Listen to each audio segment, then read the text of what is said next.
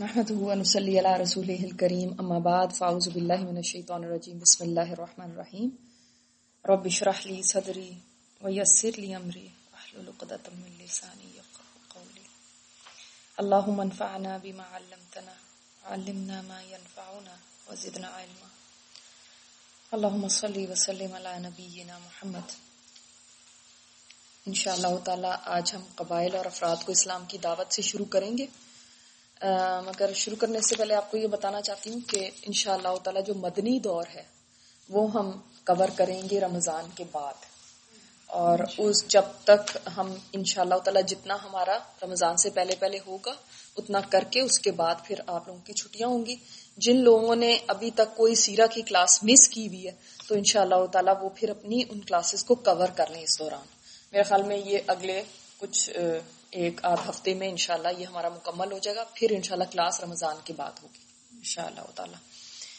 تو last time ہم نے کیا پڑھا تھا؟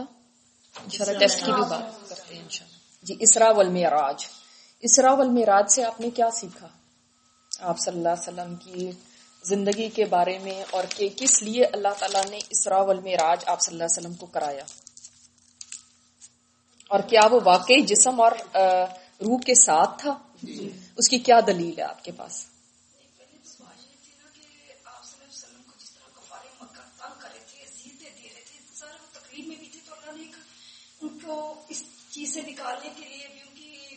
یعنی طائف سے واپس آتے وقت اور طائف سے وہاں سے جو جذبات لے کر آئے تھے آپ صلی اللہ علیہ وسلم، اس سے پہلے بھی شیب ابی طالب میں کس قدر سختیاں برداشت کی تھیں؟ تو اللہ تعالیٰ نے آپ صلی اللہ علیہ وسلم کو ایک طرح سے ریوارڈ کیا اور تسلی دی اور سیر کرائی آسمانوں کی اور آپ صلی اللہ علیہ وسلم وہ واحد پیغمبر ہیں جن کو اس طرح کی سیر کرائی گئی۔ اس سے پہلے کسی پیغمبر کو نہ کبھی ایسا ہوا، آج تک نہ کبھی ہوگا کسی کے ساتھ کہ ایسی کسی کو سیر کرائی جائے۔ اور اسرا والمعراج میں آپ نے دیکھا کہ نبی کریم صلی اللہ علیہ وسلم نے مختلف پیغمبروں سے بھی ملاقات کی اور ان کے دیکھے بھی درجے کے کس طرح سے ہیں۔ اور بیت المقدس میں بھی مختلف پیغمبروں کے ساتھ ملاقات آپ صلی اللہ علیہ وسلم کی ہوئی۔ اس کے اندر بھی آپ دیکھیں کہ پیغمبروں کو کوئی اس بات کے اندر مشکل نہیں ہے کہ کسی کا درجہ یا کسی کی فضیلت ایک سے بڑھ کے ایک ہو۔ اسی طرح آپ یہ دیکھتے ہیں کہ آپ صلی اللہ علیہ وسلم جسم اور روح کے ساتھ گئے۔ اور اس کی دلیل اس بات سے بھی ہے کہ جو لوگ کہتے ہیں کہ خواب میں گئے تھے تو خواب میں جانا کوئی ایک ایسی بات نہیں ہے جس کے اوپر کوئی واویلا کیا جائے، کوئی مسئلہ کھڑا کیا جائے۔ خواب میں کوئی بھی کہیں کی بھی سیر کر سکتا ہے۔ اب کوئی کہہ دے کہ میں جنتوں کی سیر کر کے آیا ہوں تو کسی کو بھی کوئی پرابلم نہیں ہوگی اس بات کو ماننے میں۔ اتنا بڑا واویلا کھڑا ہی اس لیے ہوا تھا کہ کفار جو تھے وہ اس چیز کے اوپر حیرت زدہ رہ گئے کہ ایسی کیسے بات ہو سکتی۔ اسی لیے انہوں نے جھٹلایا تھا اس کو۔ تو آج ہم چونکہ بہت زیادہ دوسروں کو چاہتے ہیں کہ ہم ان کو تبلیغ کریں تو ہم اتنے کمپرومائز کرنے پہ آ جاتے ہیں نا کہ ہم کسی طرح کے جو عقل میں بات لگے، اس طرح سے اس کو ماڈیفائی کر کے پیش کرنے کی کوشش کرتے ہیں۔ حالانکہ ایمان ہے ہی ایمان بالقیب اور یہ کوئی مشکل نہیں اللہ تعالی کے لیے۔ اور پھر ہم نے یہ بھی دیکھا کہ جنت اور جہنم کے بارے میں کسی نے مجھے ایک دفعہ کہا تھا کہ جنت اور جہنم اس وقت موجود نہیں ہے۔ وہ قیامت کے دن اللہ تعالیٰ ان کو وجود دیں گے۔ جبکہ آپ صلی اللہ علیہ وسلم نے وہاں پہ سیر فرمائی۔ تو اس لیے اگر آپ کے سامنے کوئی ایسی بات کرے تو آپ کو بھی یہ بات معلوم ہونی چاہیے۔ دوسری بات یہ کہ بعض لوگ اس پر بہت بحث کرتے ہیں کہ اللہ تعالیٰ فزیکلی ہر جگہ پہ موجود ہے کہ یہاں پہ بھی اللہ ہے، وہاں پہ بھی اللہ ہے، وہاں پہ بھی اللہ ہے۔ جبکہ ہمارا یہ ایمان ہے کہ اللہ تعالیٰ اپنی ذات کے لحاظ سے ہر جگہ موجود نہیں اپنی صفات کے لحاظ سے ہر جگہ موجود ہے۔ اور اس کی دلیل اس راول میراج میں بھی ہمیں ملتی ہے کہ آپ صلی اللہ علیہ وسلم کہاں گئے تھے۔ اللہ تعالیٰ کے ساتھ ملاقات کرنے اور بات کرنے کے لیے آسمانوں کے اوپر۔ اور قرآن میں اس کی سب سے بڑی دلیل ہے کہ اللہ تعالیٰ عرش پہ متمکن مستوی ہے۔ جی اور اللہ تعالیٰ کو دیکھا نہیں تھا آپ صلی اللہ علیہ وسلم نے یہ بھی ایک دلیل ہمیں ملتی ہے اس سے اور جب ہم دیکھتے ہیں اس میں اور مسئلے، مسائل بھی ہمیں کافی ملتے ہیں کہ دیکھیں جب کوئی ملے تو آپ کو اس کو سلام کہنا چاہیے۔ جیسے کہ انبیاء کرام، سلام انہوں نے بھی کیا اور اسی طرح کوئی مہمان آئے تو اس کو گریٹ کرنا، مرحبا اہلن وسلم مرحبا، سب نے کہا۔ آپ صلی اللہ علیہ وسلم کو تو اس سے بھی ہمیں پتا چلتا ہے کہ کسی کوئی مہمان آئے تو اس کو ہم کس طرح سے ویلکم کریں۔ اور پھر ہم یہ دیکھتے ہیں کہ اگر کوئی چلنے والا ہے، تو چلنے والا ہو تو وہ سلام کی ابتدا کرے کھڑے ہوئے کو۔ اچھا آگے ہم ان شاء اللہ تعالیٰ آج دیکھتے ہیں قبائل اور افراد کو اسلام کی دعوت۔ اب آپ کی ذہن میں ہے نا کہ ہم کس ٹائم کی بات کر رہے ہیں؟ کس وقت کی بات ہو رہی ہے؟ اسراء والمراج گزر چکا ہے۔ اس سے پہلے شیب ابی طالب میں جو کچھ ہوا وہ گزر چکا ہے۔ اس سے پہلے ابو طالب کی ڈیتھ ہو چکی ہے۔ خدیجہ رضی اللہ تعالیٰ عنہ کی ڈیتھ ہو چکی ہے۔ یہ سب ہم یہاں تک کور کر چکے ہیں۔ بسم اللہ الرحمن الرحیم۔ قبائل اور افراد کو اسلام کی دعوت۔ جب سے اللہ نے رسول اللہ صلی اللہ علیہ وسلم کو کھلم کھلا دعوت و تبلیغ کا حکم دیا تھا، آپ کا طریقہ یہ تھا کہ حج کے موسم، نمبر ون، اور نمبر ٹو، عرب کے بازاروں کے ایام میں آپ قبائل کے خیموں اور ٹھکانوں پر تشریف لے جاتے اور انہیں اسلام کی دعوت دیتے تھے۔ یعنی جہاں جہاں پہ گیدرنگز بگ کراؤڈز ہوتے تھے، وہاں پہ آپ صلی اللہ علیہ وسلم موقع کا فائدہ اٹھاتے تھے ویسے تو تبلیغ کرتے ہی تھے، مگر حج کے موسم میں اور یہ بازار کیا لگتے تھے؟ جیسے سمجھ لیں کہ آج کے وقت میں بھی ایگزیبیشن لگتی ہیں نا، لوگ دنیا جہان سے وہاں پہ سامان لے کر آتے ہیں، تو ان کے ہاں بھی حج کے ایام میں خاص طور پہ تجارت بھی ہوتی تھی، دور دور سے لوگ آتے تھے، طرح طرح کے لوگوں سے وہاں پہ ملاقات ہوتی تھی۔ تو اس موقع کو آپ صلی اللہ علیہ وسلم اویل کرتے تھے اور ان لوگوں کے پاس جا کے تبلیغ کیا کرتے تھے۔ اور یہ ایک دفعہ سے نہیں، جب سے آپ صلی اللہ علیہ وسلم کو نبوت ملی تھی، تب سے یہ کام کر رہے تھے۔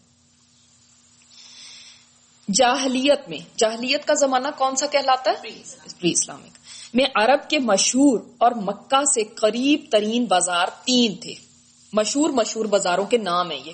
اوکاس میں جنا اور ظلمجاز ان کو ناموں کو بولنا بھی آپ کو آنا چاہیے. اوکاس میں جنا اور ظلمجاز اوکاز کون سا بازار ہے؟ یہ نخلا اور طائف کے درمیان ایک بستی تھی. جہاں پہلی زی قاد سے بیس زی قادہ تک بازار لگتا تھا۔ نخلا میں آپ کو پتا ہے نا جب طائف سے آپ صلی اللہ علیہ وسلم آ رہے تھے تو نخلا میں اسٹے کیا تھا۔ جی نخلا اور طائف کے درمیان میں ایک جگہ تھی جہاں پہ یہ اکاس کا بازار لگتا تھا۔ کیا اس کے بعد لوگ مجنہ منتقل ہو جاتے تھے اور وہاں زی قادہ کے خاتمے تک بازار لگتا تھا۔ یعنی یہ فرسٹ بازار کہاں پہ لگتا تھا؟ وہاں پہ اکاس کا۔ اور اس میں فرسٹ زی قاد سے بیس تک۔ ٹھیک ہے؟ اور اس کے بعد، بیس کے بعد یہاں پہ کلوزر، آ جاتے تھے۔ اور یہاں زیقات کے خاتمے تک وزارت تھا۔ مجنہ مکہ سے نیچے وادی مرزہران میں ایک مقام کا نام ہے۔ یہ مکہ سے نیچے ایک وادی ہے جہاں پہ یہ بازار لگتا تھا۔ اس کے بعد لوگ مناسب حج کی ادائیگی کے لیے فارغ ہو جاتے تھے۔ اب کلوزر ٹو مکہ آ گئے نا، تو اب اس کے بعد پھر حج شروع ہو رہا ہے۔ ظاہر ذیل حج قریب آ گئی ہے۔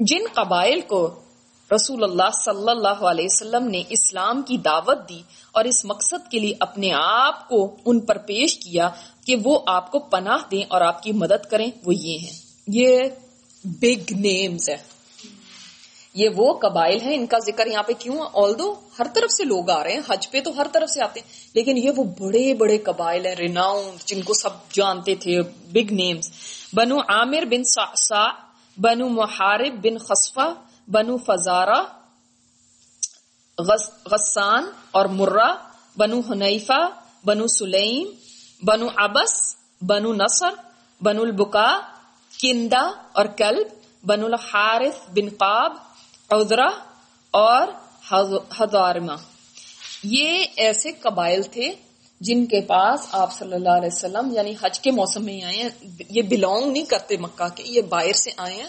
اور حج کے موسم میں اور ان بازاروں کے لگنے کے وقت آپ صلی اللہ علیہ وسلم ان کے پاس گئے اور ان کو اسلام کی دعوت دی۔ ان میں سے کسی نے بھی آپ کی دعوت اور پیشکش قبول نہیں کی تھی۔ لیکن ان کے جوابات اور انداز مختلف تھے۔ کسی نے بہترین جواب دیا، کسی نے آپ کے بعد اپنے لیے سرداری کی شرط لگائی۔ کسی نے کہا، آپ کا خاندان اور قبیلہ آپ کو بہتر جانتا ہے کہ اس نے آپ کی پیروی کی نہیں۔ دیکھیے کیسا ان کا ریزن تھا۔ آپ کے خاندان نے تو آپ کو مانا نہیں، تو ہم کیا مانے سمجھ آئی نا؟ جو ٹپکل آج کا بھی ہوتا ہے نا، بھائی آپ کے اپنے لوگوں نے نہیں آپ کو کچھ سمجھا، ہم کیا سمجھیں گے؟ کسی نے برا جواب دیا اور ان میں سب سے برا جواب مسلمہ کذاب کے گروہ بنو حنیفہ کا تھا۔ مسلمہ کذاب کون تھا؟ جس نے جھوٹی نبوت کا دعویٰ کر دیا تھا۔ اچھا اب ایک بات تھوڑی سی یہاں پہ میں آپ کو بیان کرنا چاہتی ہوں، اور یہ کہ جب سے آپ صلی اللہ علیہ وسلم کو نبوت ملی، آپ صلی اللہ علیہ وسلم حج کے موسم میں جا کے اس طرح سے لوگوں کو تبلیغ کرتے تھے۔ لیکن یہاں پہ ایک بات ہے، یہ جو لائن ہے، اس مقصد کے لیے اپنے آپ کو ان پر پیش کیا کہ وہ آپ کو پناہ دیں اور آپ کی مدد کریں۔ یہ اس وقت ہوا تھا جب ابو طالب کی ڈیتھ ہو چکی تھی۔ اب پہلے تو آپ صلی اللہ علیہ وسلم جب جاتے تھے لوگوں کے پاس تو ان کو یہی کہتے تھے کہ بت پرستی چھوڑ دو، اسلام لے آؤ، ایمان لے آؤ اور اچھی اچھی باتیں ان کو بتاتے تھے۔ ان میں سے کوئی بھی اسلام نہیں لے کر آئے۔ ہاں انڈیویجلس کوئی کوئی لے آتا تھا۔ مگر ایسے نہیں کہ بڑے قبائل کو بہت آپ کو کامیابی ملی ہو، ایسا کچھ نہیں ہوا تھا۔ ہاں مگر یہ تھا کہ ابو طالب کی وفات کے بعد آپ صلی اللہ علیہ وسلم یعنی میں آپ کو تھوڑا سا یہ بتانا چاہتی ہوں کہ جیسے مینا کی وادی ہے اس میں یہ آپ بہت ایزی نہیں سمجھ سکتے ہیں اس لیے کہ آج بھی ایسے ہی ہے۔ جیسے آج کیمپس لگتے ہیں نا، یہ امریکہ کا ہے، یہ پاکستان کا دور جا کے ہے یہاں پہ جمعرات کے قریب ادھر کا ہے۔ تو اسی طرح اس زمانے میں قبائل کے کیمپس لگتے تھے۔ یہ اس وقت سے چلا آ رہا ہے، ٹھیک ہے؟ تو قبائل کے کیمپس ہوتے تھے۔ تو ہر کیمپ میں، کیمپ سمجھتے ہیں نا آپ کے جو ان کے خیمے ہیں، ان میں آپ صلی اللہ علیہ وسلم جاتے تھے اور ان کو دعوت و تبلیغ دیتے تھے۔ پہلے جب ہوتا تھا تو صرف دعوت دیتے تھے۔ اب کیا ہے؟ اب آپ صلی اللہ علیہ وسلم قربان جائیں آپ پہ۔ ہر ایک کو جا کے کہتے تھے کہ کون ہے جو مجھے پناہ دے گا؟ ہو ول اڈاپٹ می کون مجھے جیسے جس کو کہیں گے نا پولیٹیکل اسائلم کون مجھے اسائلم دے گا؟ کون مجھے اپنے پاس پناہ دے گا کہ یہ قریش مجھے اللہ کا پیغام پہنچانے نہیں دیتے کہ مجھے آپ پناہ دو اپنے پاس لے کر جاؤ تو میں آپ کے ہاں اللہ کا پیغام پہنچاؤں۔ سوچے ایک ایک کو جا کے کہتے تھے لیکن کوئی بھی سننے کو تیار نہیں۔ کوئی بھی جہاں پہ کہا گیا نا کہ کوئی تو اچھے طریقے سے جواب دے دیتا تھا، کوئی اتنی بری طرح سے کوئی طنز کرتا تھا، کوئی برا کہتا تھا۔ یعنی سب سے برا جواب مسلمہ کذاب کے اور دیکھیں اس سے یہ فتنہ کھڑا ہوا، اس قبیلے سے ہی مسلمہ کذاب نکلا تھا۔ تو آپ صلی اللہ علیہ وسلم جیسے ابھی یہ کندہ مثلا قبیلہ ہے۔ یہ کندہ قبیلہ جو تھا، اس کے بارے میں آتا ہے کہ یہ قبیلے میں بادشاہت پہلے زمانے میں ہوتی تھی۔ یہ بھی بہت جس کو کہیں گے پاورفل ویل آف قبیلہ تھا۔ یہ سارے قبیلے بہت ویل آف اور وہ تھے۔ مگر یہ جو قبیلہ تھا، چونکہ اس میں بادشاہت تھی اور اس کے لوگ بھی بڑے یعنی عقل مند ذہیل لوگ تھے۔ تو آپ صلی اللہ علیہ وسلم جب ان کے پاس گئے، تو آپ صلی اللہ علیہ وسلم نے ان کو دعوت دی اور کہا کہ مجھے اگر آپ پناہ دو گے۔ تو اس کے سردار نے کہا کندا کے بہت سارے سردار ہوتے تھے، کوئی ایک تو ون مین شو نہیں ہوتا تھا ان قبائل میں میں نے آپ کو پہلے بھی بتایا، بہت سارے چیفز ہوتے تھے ان کے۔ تو اس نے کہا بڑی غور سے سن کے کہ آپ نے تو بڑی اچھی باتیں کہی ہیں۔ آپ کا پیغام تو بہت اچھا ہے، آپ میرے ساتھ آئے، میں اور دوسرے سرداروں کے پاس آپ کو لے کر جاتا ہوں، آپ ان کو بھی یہ باتیں بتائیں۔ تو وہ گئے تو وہاں پہ بڑا سا مجمع تھا سرداروں کا، آپ صلی اللہ علیہ وسلم نے ان کو اللہ کا پیغام پہنچایا۔ اور انہوں نے کہا ایک ان میں سے کھڑا ہوا۔ اس نے کہا کہ اس نوجوان کا پیغام تو بڑا اچھا ہے، اس کو قبول کر لو گے تو پورے عرب کو ہم فتح کر سکتے ہیں۔ بڑا اچھا پیغام لے کر آیا، بات سمجھ آئی ان کو۔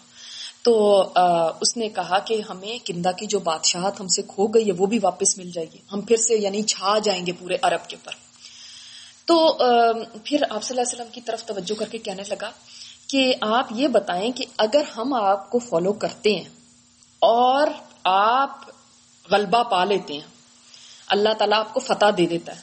تو کیا آپ کے بار بعد ہمیں حکومت ملے گی؟ اقتدار ہمیں ملے گا؟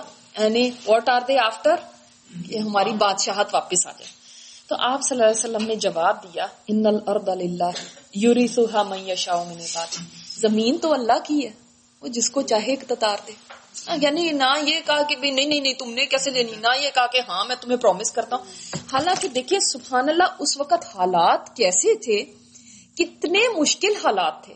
یعنی اس وقت تو یہ نا کہ انسان اتنا ڈیسپریٹ ہوتا ہے، جب ایسی کوئی حالات ہوتے ہیں کہ انسان کہتا ہے، بس اوکے بعد میں دیکھی جائے گی، ابھی تو کرو۔ رائٹ ہمارے جیسے لوگوں تو کتنا ہو جائے نا کہ بعد میں دیکھی جائے گی۔ کوئی بات نہیں، ابھی تو یہ اتنا بڑا قبیلہ ہمارے ساتھ مل گیا تو کتنا فائدہ ہوگا؟ آپ صلی اللہ علیہ وسلم نے جو جواب دیا نا، بالکل حق۔ حق اس وقت بھی نہیں چھوڑا نو کمپرومائز آن حق۔ تو آپ صلی اللہ علیہ وسلم نے یہ فرمایا، تو اس نے کہا، یہ کیا بات ہوئی؟ ہاں، آپ چاہتے ہیں ہم آپ کو فالو کریں، اپنی گردنیں کٹائیں، آپ کے لیے اپنا خون بہائیں۔ اور اس کے بعد حکومت آپ کو مل گئی، بادشاہ یعنی آپ کو غلبہ مل گیا۔ اس کے بعد بھی ہمیں نہ بادشاہ ملے تو اس کا کیا فائدہ؟ جائیں، ہمیں آپ کی ضرورت نہیں۔ انہوں نے بھی ریجیکٹ کر دیا کتنی بہت بڑی بہت بڑی۔ اور ابھی یہ وہ قبیلہ ہے جو میں نے آپ کو کہا ہے نا کہ جیسے سپر پاور ہوتی ہیں۔ کہ آج آپ سوچیں کہ کوئی سپر پاور کا ملک مسلمان ہونے کو تیار ہو جائے تو کتنی بڑی بات ہوگی۔ اسی لیے آپ صلی اللہ علیہ وسلم ان بڑے بڑے قبائل کے پاس جاتے تھے کہ اگر یہ بڑے ہو جاتے ہیں تو چھوٹے تو آرام سے ہو جائیں گے۔ ظاہر ایک واضح فرق ہوتا ہے۔ تو اسی طرح اور قبائل کے پاس بھی آپ صلی اللہ علیہ وسلم گئے جن میں ایک تھا بنو شیبان بن سالبہ۔ یہ قبیلہ بھی وہ تھا جس میں کہا جاتا تھا کہ یہ بڑے ذہین لوگ ہیں، بڑے حکمت والے لوگ ہیں۔ ان کے بارے میں مشہور تھا، یہ بڑے سخاوت کرنے والے لوگ ہیں۔ تو ان کے پاس بھی آپ صلی اللہ علیہ وسلم گئے۔ ان کو بھی آپ صلی اللہ علیہ وسلم نے تبلیغ کی، ان کو بھی بتایا۔ یہ بھی یعنی فارس کے قریب یہ فارس کا اس وقت کسرا کی حکومت تھی نا؟ تو پرشین امپائر تھی، ان کے قریب کے علاقے سے آئے تھے۔ تو یہ ان لوگوں نے بھی کہا کہ دیکھیں ہمیں ہم کسرا کے ساتھ ہمارے کانٹریکٹس ہیں، ہم آپ کی بات ہمیں بڑی پسند آئی ہے۔ لیکن ایسی باتیں نا بادشاہوں کو پسند نہیں آتی، تو ہم کسرا کے اگینسٹ نہیں جا سکتے۔ تو ٹھیک ہے، ہم آپ کے ساتھ معاملات میں شائبان بن صالبہ ہم آپ کے ساتھ معاملات کے اندر تو ٹھیک ہے، وہ اسلام کو فالو کریں گے، لیکن جو کسرا کے ساتھ ہیں ہمارے معاملات، وہ پھر ڈفرنٹ ہوں گے۔ تو آپ صلی اللہ علیہ وسلم نے فرمایا، نہیں۔ اللہ کے دین کی مدد وہ نہیں کر سکتے تو جو آدھے ادھر آئے اور آدھے ادھر ہوں۔ آپ کو مکمل اسلام لانا پڑے گا۔ تو اس طرح ڈفرینٹ قبائل کے پاس گئے ہیں اور ڈفرینٹ جواب ملتے رہے ہیں۔ بڑا اپیلنگ میسج ان کو ملا، لگا بھی کہ اچھا لگا ہمیں، بڑا اچھا ہے۔ کئیوں نے بہت تعریف کی، لیکن اسلام نہیں لے کر آئے۔ کسی نے یہ نہیں کہا کہ ہاں ٹھیک ہے، ہم آپ کو قبول کرنے کو تیار ہیں۔ اب کیا ہوتا ہے؟ سبحان اللہ، ایمان کی شعائیں مکہ سے باہر۔ جس زمانے میں اسلامی دعوت مکہ کے اندر مشکل ترین مرحلے سے گزر رہی تھی، اللہ نے مقدر کر رکھا تھا کہ اسی زمانے میں مکہ سے باہر کچھ لوگ ایمان لائیں۔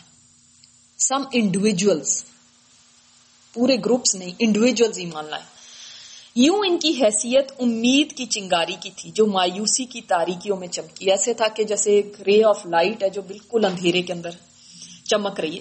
ان میں سے بعض کے نام یہ ہیں سوئی بن سامت رضی اللہ تعالی عنہ۔ یہ شاعر تھے۔ کہا جاتا ہے، گہری سمجھ بوجھ کے حامل اور یسرف کے باشندے تھے۔ یسرف سمجھتے ہیں نا؟ جس کا بعد میں نام کیا بنا؟ مدینہ۔ مدینہ المنورہ آپ صلی اللہ علیہ وسلم کے جانے کے بعد بنا۔ ٹھیک ہے، اس سے پہلے تو یسرف ہے۔ ان کے شرف و شیر گوئی کی وجہ سے انہیں کامل کہا جاتا تھا۔ اتنا یعنی عزت والے تھے اور اتنے بڑے پوئٹ تھے یہ۔ یہ حج یا عمرے کے لیے مکہ تشریف لائے۔ اب ان کو بھی نا آپ صلی اللہ علیہ وسلم کا تھوڑا تھوڑا ہر ایک کو پتا چل گیا تھا کہ ایک بندہ ہے قریش میں جو نبوت کا دعویٰ کر رہا ہے۔ رسول اللہ صلی اللہ علیہ وسلم نے انہیں اسلام کی دعوت دی۔ انہوں نے آپ پر حکمت لکمان پیش کی۔ لکمان علیہ السلام کی حکمت کی باتیں پیش کی تو آپ صلی اللہ علیہ وسلم نے ان سے فرمایا تھا کہ ہاں آپ کا پیغام حسن ہے، حسن، لیکن جو میرے پاس ہے نا، وہ احسن ہے۔ سبحان اللہ۔ کہ آپ کا اچھا ہے، لیکن میرے پاس اس سے اچھا ہے۔ کیونکہ وہ کیا ہے، وہ اللہ کی طرف سے نازل کرتا ہے نا۔ یہ تو انسانوں کی باتیں۔ آپ نے ان پر قرآن پیش کیا۔ پھر قرآن پڑھ کے سنایا اور وہ مسلمان ہو گئے۔ کہنے لگے، یہ بہترین قول ہے۔ پھر وہ بعاس کی جنگ سے پہلے اوس اور حضرت کے درمیان ایک لڑائی میں قتل ہو گئے۔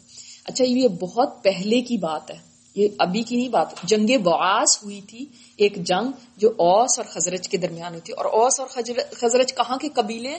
مدینہ۔ کے۔ مدینہ کے اندر تھوڑی سی اس کی بیک گراؤنڈ اگر آپ دیکھیں تو مدینہ میں دو قبائل تھے عرب کے اوس اور خزرج اور تین تھے یہود کے۔ ٹھیک ہے، وہ ان شاء اللہ تعالیٰ ہم آگے کے جب مدنی دور پڑھیں گے تو ان شاء اللہ تعالیٰ وہ پڑھیں گے۔ مگر ابھی فی الحال ہم کانسنٹریٹ کریں اوس اور خزرج پہ۔ تو یہ جب یہ مسلمان ہوئے اور انہوں نے جب یہ سنا، واپس گئے، تو اسی سال ایک جنگ میں یہ شہید ہو گئے۔ اور بعد میں ان کے قبیلے والوں نے کہا تھا کہ ہمیں یقین ہے کہ وہ مسلمان ہی تھے۔ ایاس بن معاذ رضی اللہ تعالیٰ ہو یہ بھی یسرف کے باشندے تھے، نوخیز نوجوان۔ یہ بالکل ابھی ینگ تھے۔ سن گیارہ نبوت کے اوائل میں یعنی شروع میں، اوس کے ایک وفد کے ہمراہ مکہ تشریف لائے، جو قریش سے خزرت کے خلاف حلف و تعاون چاہتا تھا۔ یعنی ایک ایک ڈیلیگیشن آیا تھا مکہ، جو کیا چاہتا تھا، قریش سے خزرج کے خلاف، قریش کو چاہتا تھا کہ وہ یہ اوس کے تھے نا، تو وہ خزرج تھے دوسرے۔ کہ خزرج کے خلاف ہمیں سپورٹ کریں۔ رسول اللہ صلی اللہ علیہ وسلم کو علم ہوا تو آپ ان کے پاس تشریف لے گئے۔ اب جو بھی ڈیلیگیشن آ رہا ہے، کوئی بھی باہر سے آ رہا ہے، ان کو دعوت دینے کے لیے جاتے تھے اور انہیں اسلام کی دعوت دی اور قرآن کی تلاوت فرمائی۔ ایاس نے کہا، یہ واللہ ہی سب سے بہتر ہے جس کے لیے آپ لوگ تشریف لائیں۔ اپنے لوگوں کو کہا کہ جو تم کرنے آئے ہو نا کام، اسے تو یہ اچھا ہے کہ یہ جو جس چیز کی طرف دعوت دے رہے ہیں۔ اس پر وفد کے ایک رکن ابو الحسر نے بتہا کی کنکریاں اٹھا کر ایاس کے منہ پر دے ماری اور کہا، یہ بات چھوڑو، یہاں ہم دوسرے مقصد سے آئے ہیں کہ تم کیا لے کے بیٹھ گئے ہو؟ ہم یہاں پہ کوئی اور کام کرنے آئے ہو؟ تم کہہ رہے ہو کہ یہ بات اچھی ہے۔ چنانچہ وہ خاموش ہو رہے اور یسرف واپس آ کر جلد ہی وفات پا گئے۔ وہ خاموش ہو گئے اس وقت تو خاموش رہے لیکن وہ مسلمان ہو گئے تھے۔ واپس آ کے ان کی وفات ہوئی اور وفات کے وقت وہ تحلیل و تکبیر اور حمد و تسبیح کر رہے تھے۔ سبحان اللہ الحمد للہ اللہ اکبر۔ یہ ان کی زبان پہ تھا۔ وہاں پہ خاموش تھے۔ سبحان اللہ۔ اس لیے ان کی قوم کو کوئی شبہ نہیں کہ ان کی وفات اسلام پر ہوئی۔ دیکھیے، حالانکہ ان کا اسلام کوئی ڈکلیئر نہیں ہوا، سب کے سامنے وہاں پہ کچھ نہیں ہوا، لیکن جب وفات ہو رہی ہے تو اس وقت اللہ کا ذکر۔ نہیں یہ عام لوگ یہ یعنی جو ڈیلیگیشن آیا ہوا ہے ان میں ایک یگسٹر تھا۔ ہاں انہوں نے ایکسپٹ کیا۔ جیسے اب یہ سوید بن سامت ہے یہ آئی جسٹ ایک انڈیویجل ہے یہ۔ اسی طرح یہ ایاس بن معاذ یہ جسٹ ایک انڈیویجل ہے یہ کوئی بڑے بڑے گروپس نہیں ایمان لے کر آئے۔ ابو ذر غفاری ان کا نام تو سب نے سنا ہوگا۔ ابو ذر غفاری ان کا نام اصل میں جندب تھا۔ لیکن ان کی کنیت جو ہے، ان کی یہ زیادہ مشہور ہے، ابو ذر غفاری۔ انہیں نبی صلی اللہ علیہ وسلم کی بیست کی اطلاع سوید بن سامت اور ایاس بن معاذ سے ہوئی۔ یعنی جب وہ ظاہرہ جا کے آگے نام لیا ہوگا، بتایا ہوگا، تو ان کو اطلاع ملی۔ انہوں نے پتہ لگانے کے لیے اپنے بھائی کو مکہ بھیجا۔ ان کے بھائی کا نام تھا انیس۔ انیس کو انہوں نے بھیجا کہ جاؤ، جا کے پتا لگاؤ کہ ایک پتا چلا ہے کہ کسی نے نبوت کا دعویٰ کیا ہے۔ ذرا پتا تو کر کے آؤ۔ وہ یہاں پہ آئے، وہ گئے اور واپس آئے، لیکن تسلی نہ کر سکے۔ وہ یہاں پہ آئے، آپ صلی اللہ علیہ وسلم کی مجلس میں بیٹھے، بڑے متاثر ہوئے۔ یا واپس گئے تو حضرت ابو غفاری نے پوچھا کہ کیا آپ مطلب اطلاع لائے؟ انہوں نے کہا، بڑا اچھے، بڑے شاندار اخلاق کی وہ باتیں کرتے ہیں اور کہتے ہیں کہ اس کو، اس کے اوپر آؤ، اس کو قبول کرو۔ تو انہوں نے کہا، مجھے تسلی نہیں ہو رہی کہ میں خود اب جاتا ہوں۔ آپ ایسا کرو کہ گھر کی ٹیک کیئر کرو تو میں اب جاتا ہوں۔ تو ابو ذر غفاری جو ہے وہ پھر خود تشریف لائے یہاں پہ۔ لیکن ان کو ان کے بھائی انیس نے بتا دیا تھا کہ وہاں پہ کیئرفل رہنا، اس لیے کہ جو مکہ کے لوگ ہیں نا، وہ آپ صلی اللہ علیہ وسلم کے ساتھ بہت دشمن ہے تو یہ نہ ہو کہ آپ اگر آپ تھوڑا بھی انٹرسٹ شو کریں تو وہ آپ کو ہی کچھ نقصان پہنچائے۔ پھر تقریباً ایک مہینہ یہ یہ اچھا پھر چنانچہ حضرت ابو ذر غفاری رضی اللہ تعالیٰ عنہ خود نکلے اور مکہ پہنچ کر مسجد حرام میں جا اترے۔ پھر تقریباً ایک مہینہ مسجد حرام ہی میں رہے اور زمزم کا پانی پیتے رہے، جو کھانا اور پانی دونوں کا کام دیتا تھا۔ اس سے پتا چلتا ہے کہ زمزم جو ہے، وہ سبحان اللہ ایسی وہ چیز ہے کہ کھانا اور پانی دونوں کی جگہ پہ کفایت کرتا ہے۔ سبحان اللہ۔ لیکن جان کے ڈر سے نبی صلی اللہ علیہ وسلم کے متعلق کسی سے پوچھتے نہیں تھے۔ کہ پوچھوں گا تو ان کو تھوڑی پہچان ہے کہ کون کون ہے، کون سے مسلمان ہیں، کون سے کیوں ہیں۔ اب پوچھوں گا تو پتہ نہیں آگے سے کیا ہو، تو کچھ ہو سکتا ہے کس طرح ان کا پتا چلے۔ پھر کہا جاتا ہے کہ یہ مسجد حرام میں رات کو لیٹے ہوئے تھے تو حضرت علی کا وہاں سے گزر ہوا۔ انہوں نے پوچھا ان سے کہ بھئی آپ یہاں پہ مہمان ہیں تو چلے میرے ساتھ۔ وہاں پہ تو کوئی ہوٹل وغیرہ تھوڑی ہوتے تھے۔ لوگ اپنے گھر ہی پہ ٹھہراتے تھے۔ تو وہ لے گئے ان کو، گھر میں کھلایا، پلایا، وہاں پہ سو گئے۔ صبح کو انہوں نے پھر اپنا سامان اٹھایا بزرگ فاری نے اور واپس مسجد حرام میں آ گئے۔ نہ حضرت علی نے پوچھا، آپ کس مقصد سے آئے ہیں؟ آپ کا کیا کام ہے یہاں پہ؟ نہ کچھ، نہ انہوں نے کچھ بتایا۔ اچھا پھر پورا دن گزارا، پھر رات ہوئی۔ تو پھر حضرت علی گزر رہے ہیں، دیکھ رہے ہیں تو پھر یہاں پہ لیٹے میں تو وہ پھر ان کو لے گئے گھر، کھلایا، پلایا، رات گزاری، انہوں نے پھر صبح کو اٹھ کے سامان لے کے گئے۔ جب تیسری رات انہوں نے یہی دیکھا تو پھر انہوں نے پوچھا کہ بھائی، آپ کس مقصد سے آئے ہیں؟ تو انہوں نے کہا بھائی میں بتاؤں گا، لیکن شرط اس بات پہ کہ آپ یہ بات کسی کو نہیں بتائیں۔ انہوں نے کہا کہ بھائی بتائیں۔ انہوں نے کہا یہاں پہ کسی نے نبوت کی دعویٰ کیا تو میں ان سے ملنے کے لیے آیا ان کے بارے میں جاننے کے لیے حضرت علی بہت خوش ہوئے، انہوں نے کہا کہ ایسا ہے، ان کے بارے میں بتایا بھی اور فرمایا کہ ایسا ہے کہ کل میں چلوں گا، میں آگے آگے جاؤں گا، آپ مجھے بس فالو کرنا۔ کیونکہ ہر طرف خطرہ تھا نا۔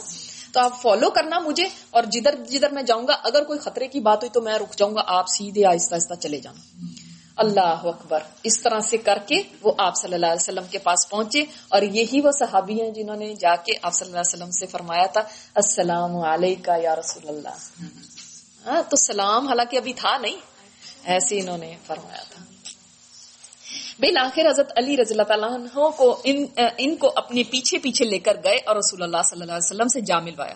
ابو ذر غفاری نے نبی صلی اللہ علیہ وسلم سے عرض کیا کہ آپ ان پر اسلام پیش کریں۔ آپ نے اسلام پیش کیا اور وہ وہی مسلمان ہو گئے۔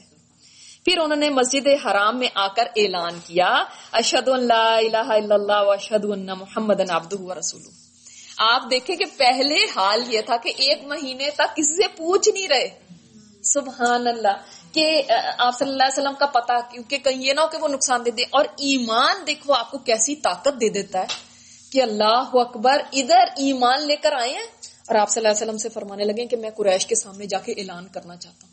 آپ نے منع فرمایا کہ نہیں کرو، نے کہا کہ نہیں، میں ایک دفعہ ان کے سامنے اعلان کرنا چاہتا ہوں۔ اور دیکھیں، آئے ہیں اور آپ کھلم کھلا بول رہے ہیں۔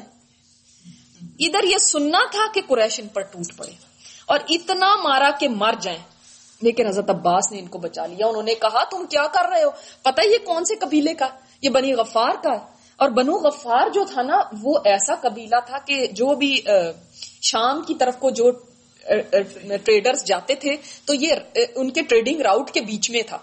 تو یہاں پہ اسٹے کرتے تھے، یہاں پہ چیزیں اپنی بیچتے، خریدتے تھے۔ اور یہ لوگ اگر چاہتے تھے تو لوٹ مار کر کے سامان مطلب ان کو ریپ آف کر دیتے تھے۔ تو انہوں نے کہا، اگر ان کے ساتھ دشمنی لے لی تو تم بتاؤ ذرا اپنی تجارت کیسے کرو گے؟ تمہیں تو وہاں سے گزرنا ہے. تو وہ پھر باز آئے۔ ان کا نا بڑا جمجو قبیلہ تھا ان کا، بنو غفار۔ دوسرے دن آ کر پھر یہی اعلان کیا اور قریش نے پھر اتنا مارا کہ مر جائیں۔ اور کل کی طرح آج بھی باس رضی اللہ تعالیٰ عنہ نے آ کر ان کو بچایا۔ اس کے بعد ابو ذر غفاری رضی اللہ تعالیٰ عنہ اپنی قوم بنے غفار میں واپس آ گئے۔ اور جب نبی صلی اللہ علیہ وسلم نے ہجرت فرمائی تو وہ بھی مدینہ ہجرت کر کے آئے۔ جب آپ صلی اللہ علیہ وسلم گئے تب وہ بھی ہجرت کر کے ادھر آ گئے تھے۔ ان شاء اللہ تعالیٰ کبھی آپ کو ان کی ڈیتھ کا بتاؤں گی کہ ان کی ڈیتھ کیسے ہوئی تھی۔ اور سبحان اللہ ان کے بارے میں آپ صلی اللہ علیہ وسلم نے ایک پیشین کوئی بھی کی تھی۔ سوچتی ہوں کہ رمضان میں اس دفعہ صحابہ کرام کے اوپر بتایا جائے آپ کو۔ ان شاء اللہ تعالیٰ یہ بہت ہی انسان کے ایمان کو تازہ کرنے کے لیے نا بہت زبردست چیز ہوتی ہے۔ پھر توفیل بن عامر دوسی یہ شاعر تھے۔ ان کا یہ دوس قبیلے سے تھے۔ گہری سوج بوجھ کے مالک اور یمن کے قریب واقع قبیلہ دوس کے سردار تھے یہ۔ سن گیارہ نبوت میں مکہ تشریف لائے۔ تو اہل مکہ نے بڑھ کر ان کا استقبال کیا اور نبی کریم صلی اللہ علیہ وسلم سے اس قدر ڈرایا کہ جب وہ مسجد حرام میں آئے تو کان میں روئی ٹھونس لی کہ کہیں آپ کی کوئی بات سنائی نہ پڑ جائے۔ کیونکہ انہوں نے کہا تھا کہ یہ جادوگر ہے ایسا جادو کرتا ہے جس کے کانوں میں اس کی بات پڑ جائے اس کے بعد تو جادو کا اثر ہو جاتا تو, تو پھر ہی جاتا ہے۔ تو کانوں میں روئی ٹھونس لی انہوں نے کہ میرے کانوں میں نہ کوئی ان کی بات چلی جائے۔ مگر ہوا یہ کہ اس وقت نبی صلی اللہ علیہ وسلم خانہ کعبہ کے پاس کھڑے نماز پڑھے تھے اور آپ کی آواز ان کے کان میں پڑ ہی گئی۔ انہوں نے جو کچھ سنا بہت اچھا محسوس کیا۔ چنانچہ جی ہی جی میں کہا کہ میں سمجھ بوجھ رکھنے والا شاعر ہوں۔ مجھ سے بھلا برا چھپا نہیں رہ سکتا۔ پھر کیوں نہ میں اس شخص کی بات تو سنوں۔ اگر اچھی ہوئی تو قبول کر لوں گا، بری ہوئی تو نہیں مانوں گا۔ انہوں نے کہا، میں کوئی اتنا گیا گزرا تو نہیں، آخر میں بھی ایک شاعر ہوں۔ ایسا تو نہیں کہ میں بالکل کوئی مجھے ایسے پاگل بنا دے، مجھے اتنی تو سمجھ ہے۔ تو میں سنتا تو ہوں کہ کہتے کیا ہے۔ چنانچہ جب نبی صلی اللہ علیہ وسلم گھر تشریف لائے تو وہ بھی آپ کے پیچھے ہو لیا اور گھر کے اندر آ کے آپ سے اپنا واقعہ بیان کیا اور یہ مطالبہ کیا کہ آپ ان پر اپنا دین پیش کریں۔ آپ نے ان پر اسلام پیش کیا اور اگین قرآن کی تلاوت فرمائی۔ آپ صلی اللہ علیہ وسلم کا طریقہ، دعوت دینے کا کیا تھا؟ اس قرآن کو پیش کر دیتے تھے، بس۔ اپنی باتیں کوئی نہیں۔ اسی لیے ہمیں دیکھیں، قرآن کو سیکھنا، جیسے لوگ کہتے ہیں نا کہ اچھا کیا دعوی کرنے کا طریقہ کیا ہے؟ قرآن ہے طریقہ۔ قرآن اگر آپ کے پاس ہوگا، اس سے آپ دعویٰ کریں گے تو وہی دعویٰ افیکٹو ہوتا ہے۔ اپنی باتیں نہیں۔ اور وہ ظاہر ہے، وہی کر سکتا ہے جس کو قرآن کا کوئی علم ہو۔ جی، لوگوں نے کلمے پڑھے اور شہادت دی اور سارا کچھ تو آج ہمارے بالکل بالکل بالکل بالکل صحیح بات۔ جی سبحان اللہ سبحان جہاں جہاں سبحان اللہ بالکل بالکل۔ بالکل اللہ اکبر۔ اسی لیے اس امت کا یہ حال ہے۔ اچھا جب قرآن کی تلاوت کی تو توفیل بن عمر دوسی نے اسلام قبول کر لیا۔ حق کی شہادت دی اور عرض کیا کہ میری قوم میں میری بات مانی جاتی ہے اور میں ان کے پاس پلٹ کر جا رہا ہوں اور انہیں اسلام کی دعوت دوں گا۔ دیکھیں ادھر مسلمان ہوتے تھے نا ادھر دائی بن جاتے تھے۔ اللہ اکبر۔ یہ نہیں کہ اب ہم کیسے بتائیں؟ ہمیں تو یہی نہیں سوچ آتی نا۔ اب ہم کیسے دعویٰ کریں؟ ہمیں تو پتہ ہی نہیں ہے ہمیں تو طریقہ نہیں آیا پر یعنی آپ یہ دیکھیں کہ فوراً ان کو یہ ہے کہ ہم جا کے اپنے قبیلے میں ہماری بات مانی جاتی تو ہم ان کو بھی اسلام کا پیغام دیں۔ ہم چھوٹی سی بات بھی پہنچانے سے کتنا ڈرتے ہیں۔ اور سوچے اپنے مسلمانوں میں ہی ڈرتے ہیں۔ غیر مسلموں کو تو چھوڑیں۔ اپنے مسلمانوں میں کوئی بات کرنے لگتے ہیں دس دفعہ دل ایسے ہو جاتا ہے کہ آئے، پتہ نہیں کہوں بھی کہ نہیں کہوں۔ کہ لیکن آپ صلی اللہ علیہ وسلم دیکھیں، ہر خیمے میں جا رہے ہیں، ہر طرف سے نہ ہی مل رہی ہے۔ کہیں انہوں نے بھی یہ سوچا کہ یہ تو نہ ہی ہوتی جا رہی ہے، انکار ہی ہوتا جا رہا ہے، کیا فائدہ؟ میں تو پچھلے سال بھی گیا تھا، اس سے پچھلے سال بھی گیا تھا، اس سے پچھلے سال بھی گیا تھا، یہاں پہ تو کوئی کامیابی ہی نہیں ملتی۔ کیا انہوں نے یہ کہا؟ ہاں؟ دس سال گزر چکے ہیں۔ جس جب سے نبوت ملی تب سے ہر حج کے سال میں گئے ہیں، ہر سال بازاروں میں گئے ہیں۔ کہیں ہمیں یہ مایوسی ملتی ہے کہ انہوں نے کون سا ماننا ہے؟ لیکن ہم کتنی جلدی مایوس ہو جاتے ہیں۔ اللہ اکبر۔ تو انہوں نے کہا کہ میں جا رہا ہوں ان کے پاس اور انہیں اسلام کی دعوت دوں گا، لہٰذا آپ اللہ سے دعا فرمائیں کہ وہ مجھے کوئی نشانی دے دے، تاکہ میری ہیلپ ہو اس چیز میں۔ اور آپ صلی اللہ علیہ وسلم نے دعا فرمائی۔ اور دیکھیں آپ کی دعا کی برکت کیا ہوئی کہ چنانچہ جب وہ اپنی قوم کے قریب پہنچے تو ان کا چہرہ چراغ کی طرح روشن ہو گیا۔ سبحان اللہ۔ اور تب انہوں نے اللہ سے دعا کی کہ اسے چہرے کی بجائے کہیں اور منتقل کر دے، کہیں اور شفٹ کر دے۔ یا اللہ، یہ جو روشنی ہے۔ چنانچہ یہ روشنی ان کے کوڑے میں پلٹ آئی۔ جو انہوں نے کوڑا پکڑا ہوا تھا ہاتھ میں، اس میں پلٹ آئی۔ پھر جب وہ اپنی قوم میں پہنچے، تو انہیں اسلام کی دعوت دی۔ والد اور بیوی نے تو فوراً اسلام قبول کر دیا مگر قوم نے تاخیر کی، تھوڑی دیر کی۔ لیکن جب انہوں نے صلح حدیبیہ کے بعد مدینہ ہجرت کی، تو ان کے ساتھ ان کی قوم کے ستر یا اسی گھرانے تھے۔ فیملیز تھی سیونٹی ایٹی فیملیز کوئی چھوٹی بات نہیں ہوتی. اس کا مطلب وہ مسلسل وہاں پہ کام کرتے رہے نا. تبھی تو اتنے گھرانے بن گئے سبحان اللہ. اللہ ہمیں بھی ایسا دائی بنا دے کہ ہم کسی کا خوف نہ کریں اور ہر جگہ ہم اللہ کا پیغام دینے والے بن جائیں. جی بالکل اتنا ہی سکھا دیں بالکل۔ اچھا میں دیکھ کے بتاؤں گی آپ کو۔ زماد ازدی، یہ یمن کے باشندے اور ازد شنوائی کے ایک فرد تھے۔ جھاڑ پھونک کے ذریعے پاگل پن دور کرنا اور جن اور شیاتین بھگانا، یہ ان کا کام تھا۔ ٹھیک ہے؟ اب ہمارے ہاں بھی ایسے ہوتے ہیں نا کہ جو جنوں کے سایوں سے اور ان سے وہ جنتر منتر کرتے ہیں۔ مکہ آئے تو وہاں کے احمقوں سے سنا کہ محمد پاگل ہیں۔ صلی اللہ علیہ وسلم۔ استغفر اللہ ربی۔ چنانچہ وہ آپ کا علاج کرنے کے لیے آپ کے پاس آئے۔ انہوں نے کہا، میں ہمدردی کے طور پہ جاتا ہوں تو میں ذرا ان کا علاج کروں۔ پتہ نہیں بےچاروں کو کیا بیماری ہے، کیونکہ اپنے کنٹری میں کرتے رہے تھے یمن کے تھے۔ تو رسول اللہ صلی اللہ علیہ وسلم نے فرمایا، ان الحمد نحمده ونستعینه من يهده الله فلا مضل له ومن يضلل فلا هادي له واشهد ان لا اله الا الله وحده لا شريك له واشهد ان محمدا عبده ورسوله اما بعد کہ صرف ابھی اتنا ہی فرمایا تھا۔ یہ جو خطبہ شروع کرنے کے وقت کی بات ہوتی ہے نا، کہ ساری تعریف اللہ کے لیے ہم اس کی تعریف کرتے ہیں اور اسی سے مدد چاہتے ہیں۔ جسے اللہ ہدایت دے دے، اسے کوئی گمراہ نہیں کر سکتا۔ اور جسے اللہ گمراہ کر دے، اس کو کوئی ہدایت نہیں دے سکتا۔ اور میں گواہی دیتا ہوں کہ اللہ کے سوا کوئی معبود نہیں، وہ تنہا ہے، اس کا کوئی شریک نہیں۔ اور میں شہادت دیتا ہوں کہ محمد صلی اللہ علیہ وسلم اس کے بندے اور رسول ہیں۔ اما بعد، زماد نے جب یہ کلمات سنے تو اس قدر متاثر ہوئے فرمانے لگے ایک دفعہ اور کہیں۔ آپ صلی اللہ علیہ وسلم نے ایک دفعہ اور کہیں۔ فرمایا ایک دفعہ اور کہیں۔ پھر آپ صلی اللہ علیہ وسلم نے فرمایا تو تین بار دہرایا آپ صلی اللہ علیہ وسلم نے۔ اتنی انہوں نے فرمائش کی اور پھر کہا میں کاہنوں کے پاس جاتا ہوں، جادوگروں اور شاعروں کی بات سن چکا ہوں۔ لیکن میں نے آپ جیسے کلمات کہیں نہیں سنے۔ یہ تو سمندر کی عطا گہرائیوں کو پہنچے میں۔ ڈیپتھ آف دا سی لائیے ہاتھ بڑھائیے آپ سے اسلام پر بیعت کروں اور انہوں نے بیعت کر لی. سبحان اللہ. یعنی جب یہ یہاں سے نکلے تھے نا تو لوگوں نے ان سے کہا کہ بھائی آپ نے کیا کیا؟ ان کا کوئی علاج وغیرہ کیا آپ نے؟ کہنے لگے لوگوں، وہ بیمار نہیں تھے، میں بیمار تھا، میں اپنا علاج کرا کے آیا سبحان اللہ. اب مدینہ میں اسلام. اب یہ بہت دلچسپ بات ہے مدینہ میں جو اسلام لانے کا کیسے مدینہ میں اسلام آیا؟ آپ یہ دیکھیں کہ آپ صلی اللہ علیہ وسلم طائف کیوں گئے تھے؟ نہیں۔ دعوت دینے کا تو ایک وہ تھا ہی، لیکن ویسے کیوں گئے تھے طائف؟ تنگ کر رہے تھے تو آپ صلی اللہ علیہ وسلم کی کیا انٹینشن تھی؟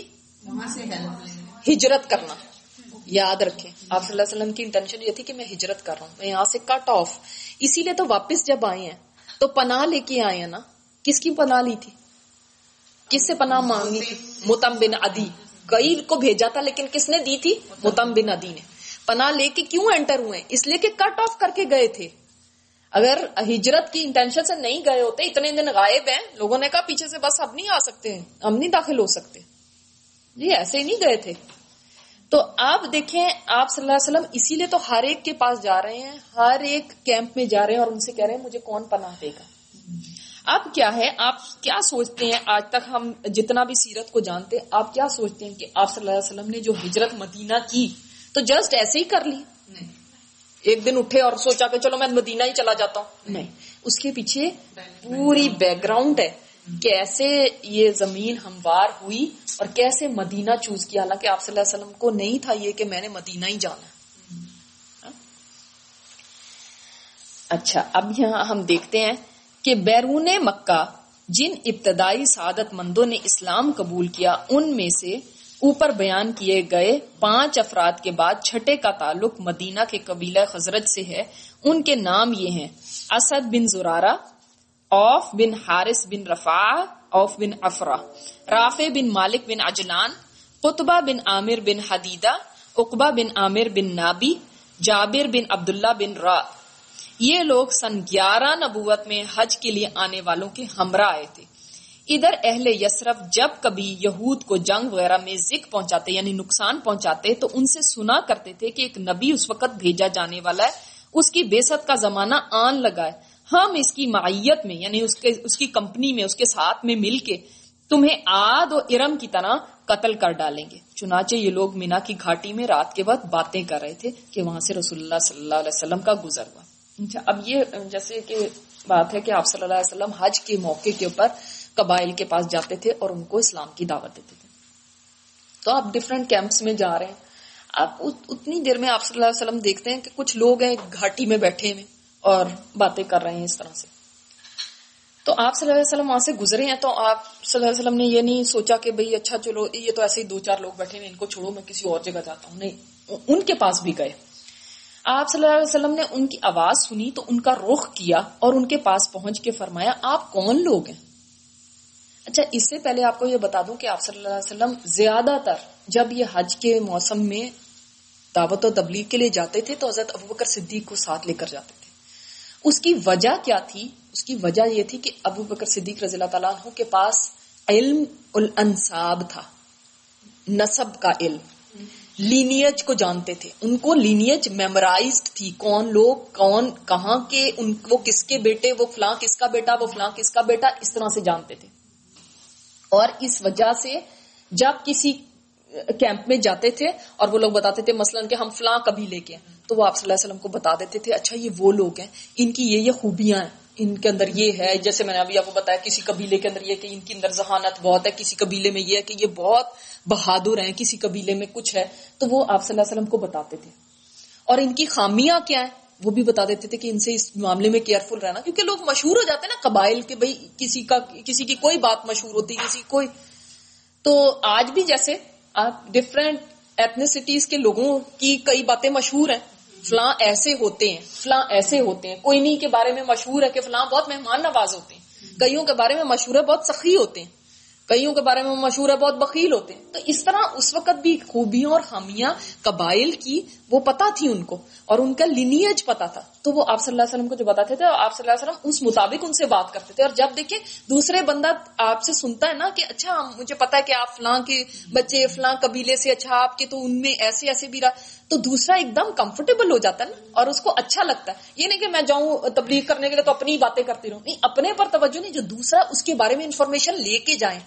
اور جب آپ انفارمیشن لے کے اس سے بات کریں گے نا تو اس کو اچھا فیل ہوگا اس کو کمفرٹیبل فیل ہوگا اور آپ کو بات کرنی آسان ہو جائے گی۔ دیکھیں یہ کتنی ایک زبردست ٹپ ہے دعوی کی۔ آج ہم کیسے اپلائی کر سکتے ہیں؟ آج آپ دوسری جس قوم کے پاس جا رہے ہیں مثلا وہ کس کنٹری سے ہیں؟ فار ایگزامپل اس کنٹری کی کیا ہسٹری ہے؟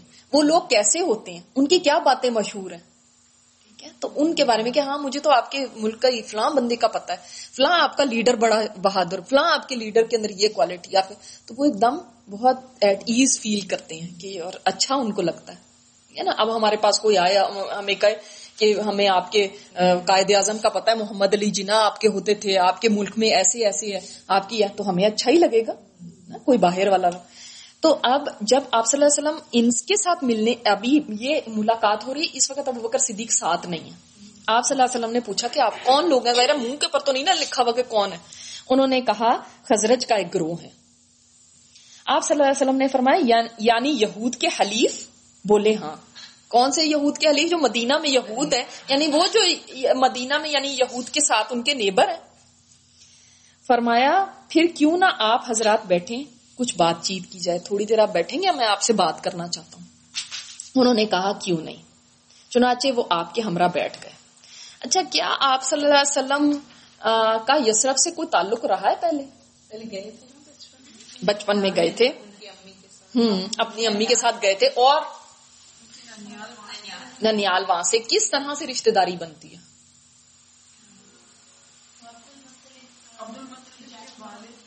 شاباش. عبد المطلب کے والد جو تھے ان کا نام کیا تھا؟ ہاشم. شہبہ تو عبد المطلب کا نام تھا نا؟ ہاشم جو تھے، انہوں نے شادی کہاں پہ کی تھی؟ جب وہ جا رہے تھے، تو مدینہ میں انہوں نے شادی کی تھی نا؟ اور پھر وہاں سے سلمہ ان سے شادی کی تھی اور پھر وہ آگے چلے گئے تھے۔ اور پھر ان کے یہ بیٹا پیدا ہوا تھا، جن کا نام بعد میں عبد المطلب پڑ گیا، کیونکہ مطلب ان کو لینے آئے تھے۔ تو اس لحاظ سے آپ صلی اللہ علیہ وسلم کی رشتے داری وہاں سے بنتی ہے۔ ٹھیک ہے؟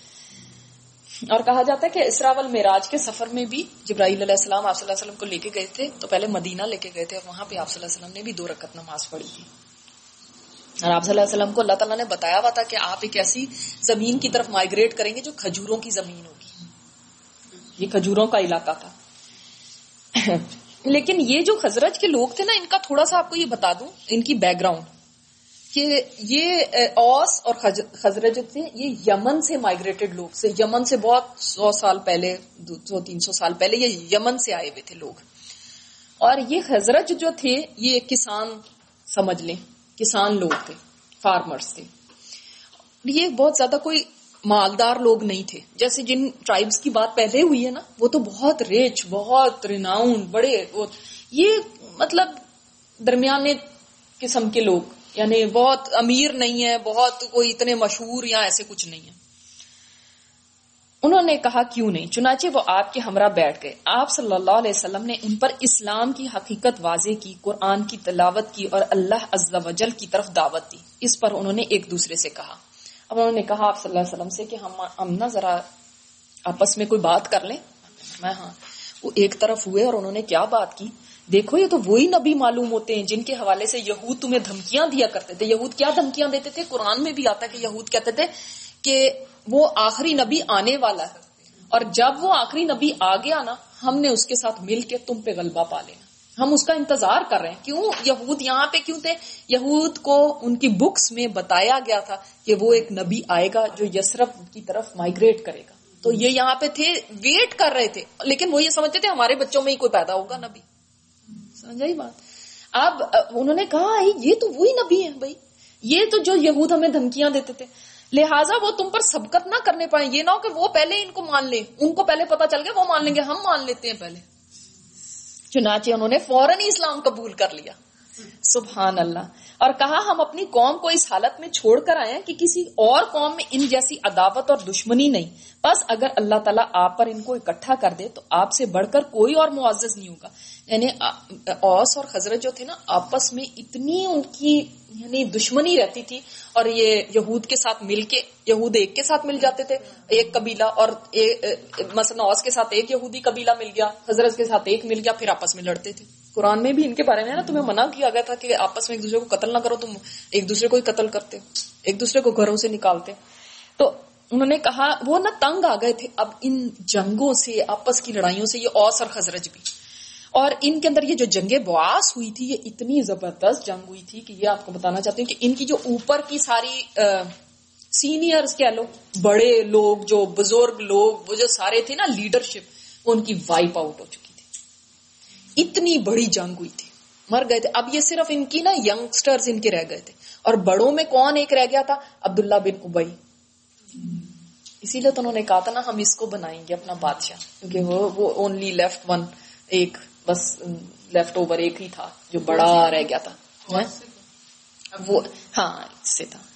اور انہوں نے وعدہ کیا کہ اس دین کی دعوت دیں گے اور آئندہ حج میں آپ سے پھر ملاقات کریں گے۔ اچھا اب وہ بھی وعدہ کر کے گئے ہیں دیکھیں۔ کہ ہم اس دین کی دعوت دیں گے اور آپ سے آئندہ حج میں آپ سے ملاقات کریں گے۔ پہلی بیت اقبا اب اقبا کیوں کہا گیا؟ کیونکہ وہ وادی جو تھی یعنی وادی نہیں کہہ سکتے، پہاڑوں کے بیچ بیچ میں جو راستے سے بنے ہوتے ہیں نا، ان کو اقبا کہتے ہیں نا؟ اللہ تعالیٰ نے قرآن پاک میں بھی بنایا کمل اقبا ہے نا؟ تو پہلی بیت اقبا کہہ سکتے ہیں۔ تو وعدے کے مطابق اگلے سال سن بارہ نبوت کے، اب اس کو ہائی لائٹ کر لیں کہ کون سے ٹائم کی یہ بات ہو رہی ہے۔ اگلے سال سن بارہ نبوت کے موسم حج میں بارہ آدمی حاضر ہوئے۔ اب کیا ہوا تھا کہ آپ صلی اللہ علیہ وسلم ایز یوزل ان کو دعوت دینے کے لیے لوگوں کو گئے اور ان میں یہ نظر آئے کہ یہ لوگ ویٹ کر رہے تھے، آپ صلی اللہ علیہ وسلم کو ہی ڈھونڈ رہے تھے کہ کہاں پہ تو انہوں نے آپ صلی اللہ علیہ وسلم کو دیکھا اور انہوں اپنے کیمپ میں لے کے گئے، تو وہاں پہ اور لوگ بھی انتظار کر رہے ہیں۔ اب دیکھیں، اوس جو تھے نا، وہ بزنس مین تھے، وہ تجارت پیشہ تھے اور خزرت جو تھے، یہ فارمرز تھے۔ تو اس لیے خزرج اوس سے بھی تھوڑا نیچے ہی تھے۔ تو دس خزرج کے تھے اور دو اوس کے۔ خزرج کے دس آدمیوں میں سے جابر بن عبداللہ بن راب کو چھوڑ کر باقی پانچ تو وہی تھے جو پچھلے سال آ چکے تھے اور نئے پانچ بھی تھے۔ یعنی خزرج کے دس آدمیوں میں سے یہ جابر بن عبداللہ کو چھوڑ کے باقی پانچ وہی والے تھے جو پچھلے سال بھی تھے۔ اور نئے پانچ کون تھے؟ معاذ بن حارث، معاذ بن افرا، زکوان بن عبد القیس عبادہ بن سامت، یزید بن صالبہ عباس بن عبادہ بن نزلہ اور قبیلہ اوس کے دو آدمی یہ تھے، ابو الحسم بن تہیان اوین بن سعادہ۔ یہ لوگ مینا کی گھاٹی میں گھاٹی اب سمجھ آ گئی نا کیا؟ آقابا جس کو کہتے ہیں۔ وہی گھاٹی، اسی کو اردو میں ہم کہتے ہیں گھاٹی۔ میں رسول اللہ صلی اللہ علیہ وسلم کے ساتھ جمع ہوئے۔ آپ صلی اللہ علیہ وسلم نے انہیں اسلام سکھایا اور فرمایا کہ آؤ مجھ سے اس بات پر بیعت کرو۔ اب یہ کیا تھے؟ یہ جمع ہوئے، انہوں نے کہا، دیکھو، اب جو وہ چھ گئے تھے نا، وہ چھ چھ نہیں رہے۔ اب ان سے زیادہ بن کے آئے سبحان اللہ۔ اور اب آپ صلی اللہ علیہ وسلم نے فرسٹ بیت ان سے لی۔ یعنی آپ نے یہ یاد رکھنا ہے کہ تھری ایئرس تک کنزیکٹولی ان کے ساتھ آپ صلی اللہ علیہ وسلم کی ملاقات ہوتی رہی۔ فرسٹ ایئر جس میں یہ چھ لوگ مسلمان ہوئے، یہ جو بیٹھے تھے اور انہوں نے کہا کہ ہم پہلے ہی مان لے آتے۔ سیکنڈ ٹائم یہ جو فرسٹ بیت اقبا ہوئی۔ فرسٹ ٹائم یہ جو اوتھ لیا آپ صلی اللہ علیہ وسلم نے۔ اور پھر تھرڈ ایئر میں سیکنڈ بیت اقبا ہوئی تھی۔ ٹھیک ہے؟ تو یہ تین سال آپ کو یاد رہیں گے نا؟ تین الگ الگ انسیڈنٹس ہیں۔ یہ۔ انہوں نے اور فرمایا، آپ صلی اللہ علیہ وسلم نے کس بات پہ ان سے بیعت لی؟ آؤ مجھ سے اس بات پر بیعت کرو کہ اللہ کے ساتھ کسی چیز کو شریک نہیں کرو گے۔ چوری نہیں کرو گے۔ زنا نہیں کرو گے۔ اپنی اولاد کو قتل نہیں کرو گے۔ اپنے ہاتھ پاؤں کے درمیان سے گھڑ کر کوئی بہتان نہیں لگاؤ گے۔ اور کسی بھلی بات میں میری نافرمانی نہیں کرو گے۔ اب جس شخص نے یہ ساری باتیں پوری کی تو اس کا اجر اللہ کے پاس ہے۔ اور جو شخص ان میں سے کسی چیز کا ارتکاب کر بیٹھا، اگر کوئی ان میں سے کسی سے یہ گناہ ہو گیا، پھر اس دنیا میں ہی اس کی سزا دے دی گئی تو یہ اس کے لیے کفارہ ہے۔ اور جو شخص ان میں سے کسی چیز کا ارتکاب کر بیٹھا، پھر اللہ نے اس پر پردہ ڈال دیا تو اس کا معاملہ اللہ کے حوالے چاہے تو سزا دے اور چاہے تو معاف کر دے۔ یعنی کر لیا اس نے اس کو۔ مطلب اس سے یہ غلطی ہو گئی جس بندے سے، وہ پھر یہ ہوگا کہ اللہ نے اگر اس کو، اس کی غلطی کو، اس کے گناہ کو چھپا لیا تو اب اللہ کے اوپر ہے کہ اللہ اس کو سزا دے یا اس کو معاف کر دے اگر وہ معافی مانگتا ہے تو۔ اس پر ان لوگوں نے آپ صلی اللہ علیہ وسلم سے بیعت کر لی۔ جب آپ کیوں سوچتے ہیں کہ یہ لوگ اتنے آرام سے کیسے ہی مان لیا شاباش پہلے ان کو یہ ایک تو یہ بات ریزن ہے کہ ان کو پہلے فیملیئر تھے یہود سے ہر وقت سنتے رہتے تھے توحید کی بات سنتے تھے۔ یہود تو تھے نا توحید کے اوپر تو اتنی حد تک تو تھے۔ رسالت کی بات سنتے رہتے تھے کتاب کی بات سنتے رہتے تھے کہ وہی آتی ہے۔ باقی لوگ تو اس طرح سے وہ مشرقین مکہ کے اندر تو یہ چیز تھی ہی نہیں۔ بلکہ وہ انتظار میں تھے کہ بلکہ وہ انتظار میں تھے اور اس میں کہ ہم سبقت لے جائیں۔ اور پھر ان کے وہاں پہ کوئی ایسا ٹارچر نہیں ہو رہا تھا کوئی ایسی چیز نہیں ہو رہی تھی۔ دوسرے ان کا کوئی بھی چیز ایٹ سٹیک اس طرح سے نہیں تھی کہ ان کو تو یہ تھا نا کہ کعبہ کی ہم ٹھیکے دار ہیں۔ ان کے پاس کیا ان کے پاس کوئی ایسی چیز نہیں تھی کہ وہ کہتے کہ یہ ہم سے کھو جائے گی۔ ان کو تو یہ تھا کہ ہم سردار نہیں رہیں گے پھر ہمارے تو ہمیں تو کوئی پوچھے گا نہیں اگر یہ بت نہیں رہے تو پھر ہم ہمیں کون پوچھے گا؟ جی۔ رائولری تھی۔ نہیں ہاں یہ اسلام کے لانے کے بعد یہ ایسا تھا نا کہ آپس کے اندر ان کی ہر وقت لگتی رہتی تھی۔ یہ اور میں نے آپ کو بتایا نا کہ جنگ بھی ہوئی تھی۔ اور اس کے بعد یہ لوگ اتنے تنگ آ گئے تھے کہ یہ جنگ جنگ خون خرابہ ختم ہونا چاہیے۔ ہمارے اتنے اتنے بڑے سردار ختم ہو گئے۔ اب یہ اسلام کی وجہ سے فرسٹ ٹائم ساتھ آئے تھے۔ ورنہ تو آپ کو پتا ہے، ان کے اندر اتنی تھی کہ بعد تک یہودیوں نے ایک دفعہ چنگاری بھڑکا دی نا، ایسے شیر جو پرانے جنگ بواس کے تھے، تو پھر آپس میں تلواریں نکال کے کھڑے ہو گئے۔ آپ صلی اللہ علیہ وسلم نے فرمایا تھا، جاہلیت کے یہ ناروں کو چھوڑ دو تم۔ یعنی اتنی زیادہ تھی، وہ اندر تھی، لیکن دیکھو کیسے اسلام نے اس کو ٹھنڈا کر دیا۔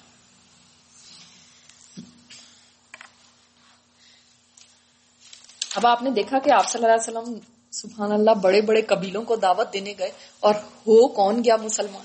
اب یہ فرسٹ ٹائم تھا کہ اتنا بڑا گروپ ایک مسلمان ہوا ہے، باہر آؤٹ سائڈ مکہ۔